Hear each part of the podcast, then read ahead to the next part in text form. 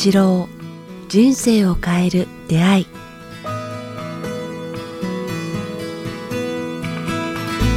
いつも番組を聞いていただきえーありがとうございます。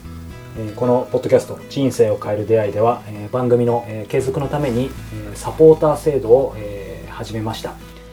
えー北川先生一言お願いします。はい、どうかこれからも人々のために尽くせるその場を与えてくださいますようによろしくお願いいたします。北川八郎人生を変える出会いサポーター制度、えー詳しくは北川八郎ホームページもしくは j.mp スラッシュ北ポット .j.mp スラッシュ kitapod ドットまでチェックしてみていただけたら幸いです。それでは今週の番組をお聞きください。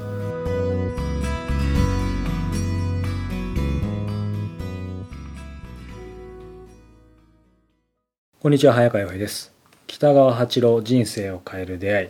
北川先生今日もよろしくお願いします。よろしくお願いします。さあ、えー前々回前回とですね、えーリスナーの方からの質問を、えーお届けしてまいりましたが今日はですね、えーまた久しぶりに先生ねたくさん、まあ、映画本読まれてますので、えー最近ちょっと面白かったなっていう本がうん先生あるということで、今日はその話伺いたいなと思うんですがどんな本ですか？あ、えーっとまあいろんな本読むんだけど、はい。最近は立花明さん。明さんという人の「うん朝日嫌い」っていう本が、あー面白いですね。朝日嫌いっていうのは朝日朝日新聞？朝日新聞のことを意味してるけれども、はいタイトルは。まああリベラルとなんかねあのあー星。えっと保守のことについての、まあ立花さんって頭のいい人やなと思うね、うんうん理論的でよく情報収集してて、うんはいあ僕にはない才能やなと思って。あのね近年で言えばもっと言ってはいけないとか言ってはいけないとかですごい大ベストセラーにもなった。もともと結構お金のねことをすごいプロフェッショナルの方ですけどそうなんですよ。今度はね今それはなんか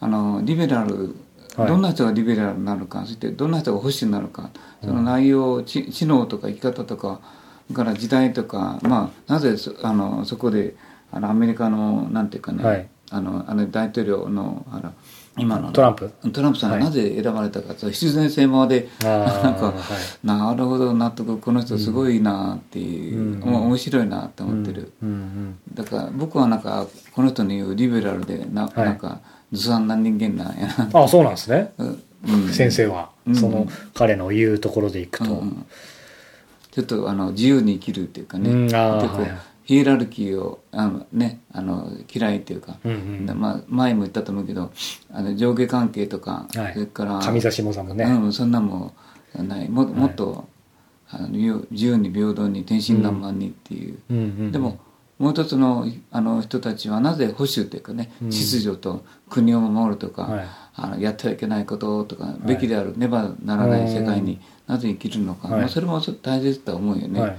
自衛隊とかそれからまあ検察とか、はい。裁判官とかそちらの世界の方はやっぱりそういう保守、きちんと守らないと秩序が乱れる僕らみたいな人間だけやったら確かに大変ですよね僕らみたいなね。で今僕らもラ一緒にさせていただきましたけどでも一緒ですはい。B 型はい、B 型。自由人。自由人だとは大変だけども、うん。なんかその辺のまあそれをなぜそういう人が生じてどういうあれでかっていうのはきっちりこう実験となんかアメリカの資料ヨーロッパの資料で、えーなんかちゃんとしたそういうデータエビデンス的なものもあってかつ彼なりの目線もちゃんとあるってことなんですね、で導いてるから、はい。納得って感じ、へえうんと茨城に行って納得みたいな、そっちですか。水戸じゃないんですね。あ水戸か。あれ水戸水戸でも茨城？茨城県はい、水戸市、あ怒られますね。すいません。最近もうますますあの全然地理が分かんなくなってきてあれなんですけどでもそうですね。この立花さんってなんか先生もほらあのものを書く方だったり伝える方だったりで分かると思うんですけどなんかその人の世にそういう発信力のある方ってまあ好き嫌いとかね賛否は置いといて、やっぱりそういうきちんと学んだことデータ的なことプラス本人のものの見方がすごく面白いとそこかどう同じデータから何を受け取るかそうなんですよね。だからそこが、まあ、きっとこの立花さんがうんうん。長けてらっしゃる、でそれをこう世界的な研究者のはい。からデータを経てなんか一つの方向性に持っていってるのがうん。すごいなって思うね、うんうんうん。だからよくこんなに広範な知識と知恵と洞察力があるねと思って、まあ尊敬してしまう。だからそのそういう見方がこの方あるからそのいろんなジャンル書けるんでしょうね。ね。それを全部スライドしてるんでしょうねきっと。多分この人はリベラルと思ってあそうなんですね。まあそれ気になった方はそういう視点でも読んでみても面白いかなと思うんですけど先生ふ普段うーんまあそうですね。本を買う時って、まあ、人からの紹介だったりもうなんとなくピンときて買ってみたりそれこそ新聞の広告欄にあったりとかうん。なんか傾向ってあるんですか？ありますねやっぱ。まあ一つはそういうこう大好きな著者の本を読むっていうことと、うんあとはあなんかねみんながわーっと読んでるものを読むと時代の流れわかるから、はい。まあ、それにもちょっと目を、ああそうか、うん。うん、つけるっていうかね。じゃあある意味あんまり自分だったら読まないなみたいなものもあえて読むようにしてるみたいなその辺の線引きってどのぐらい先生されてどるのかな？のぐらいかな。やっぱ直感 まあ面白そうだなと思うし、まあ、政治だけ政治的なこともあの時代の流れとして必要だから、はいあちゃんと読むよね。韓国との関係とか、うん。はい。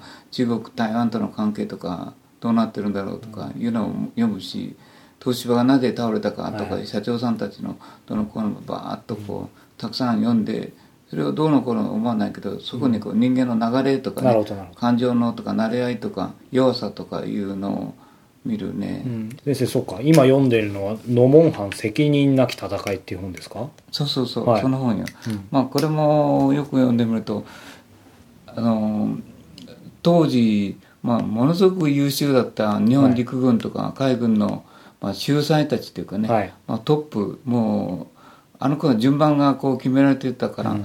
1番から3番までっていうのは天皇の恩師といってか、はい。天皇から直接なんかあの毎年陸軍大学1番から3番もう秀才中の秀才ははい。みんなこう恩恵剣をもらうとかいうすごい名誉な名誉を与えた秀才たちがいたよね、はい。その人たちがあ本当にこうなんていうかこの国をす救ったか、うん。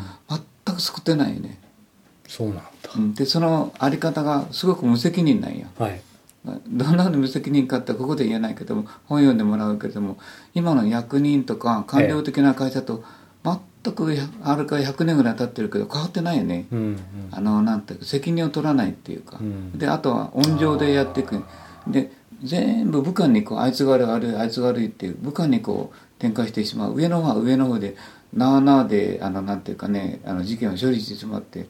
だからあの時の参謀本部の大本営の人たちが1年ぐらい事件を起こしてまた1年後に帰ってきてみんながこうどんどん出世していくっていうかね、守り合っていってるっていうか慣れ合いの世界っていうのは、今のほらこの間も事件あったと思うけど副町長が東海電鉄のなんだっけ賄賂したとかをあああったじゃない、はい。あんなもんもう見てて全くのモンハンの事件と一緒なんよねその構造というか一緒ってことですよね。あのか感情的な向上と慣れ合いと、うん。そのずさんさと自分だけが自己中自己中心に入るっていうか、で中の奥のはあ国のためとかあ国民のためと思ってるんだけれども、はい。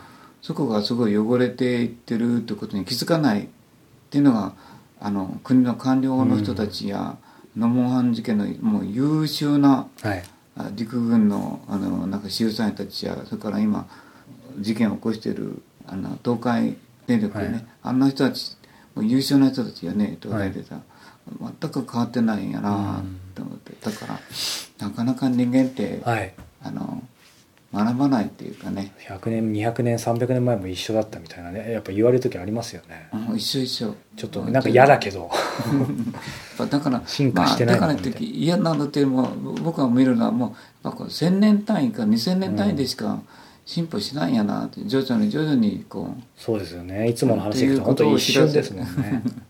なんとなく感じないけどでもまあそういう意味であの人間の生き方の流れ基本的なものはあのこう庶民のことを考えないというかね、はい。あの秀才たちは考えないっうんていうのがもう共通やね。世界共通、うんうん。うん、だけどまあだから頭がいいとか学歴あるとか、はい。秀才だからあの人は正しいということは絶対にありえない。うん。うん何が正しいっていうことはやっぱりいつも絶えず考えている父親母親のもとに生まれるのが大事なのかなと思うね、なかなか難しいんだけど。そのためにこう、はい。い、ろんな勉強したり教育したりするのが本来の教育かなと思うねねうん、すごい歴史をやっぱりまあねそういうために学ぶんですよね。だから朝日嫌いもそれもそうなんやけど、はい。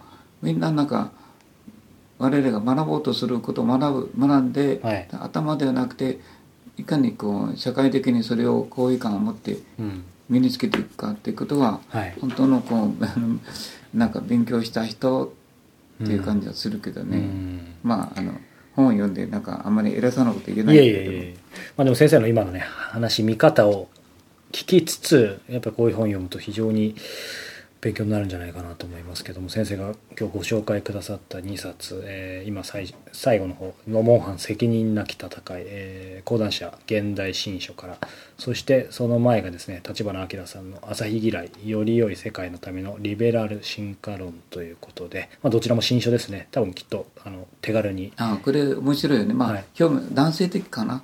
興味、うん男性的女性的ではないねごめんなさいいえいえ女性的ではないはい、ぜひ読んでみていただければと思います。さあ、えーこの番組では皆様からの、えーご質問ご感想を募集しております。えー詳しくは北川先生のホームページ、えーもしくはメールアドレス北川アットマーク KIQTAS.jp まで、えーお寄せください。ということで、えー今週もリスナーの皆様そして、えー支援してくださるサポーターの皆様のおかげで、えーお届けすることができました。本当にいつもありがとうございます、え来週も引き続き、えお聞きいただければと思います。北川先生ありがとうございました。ありがとうございました。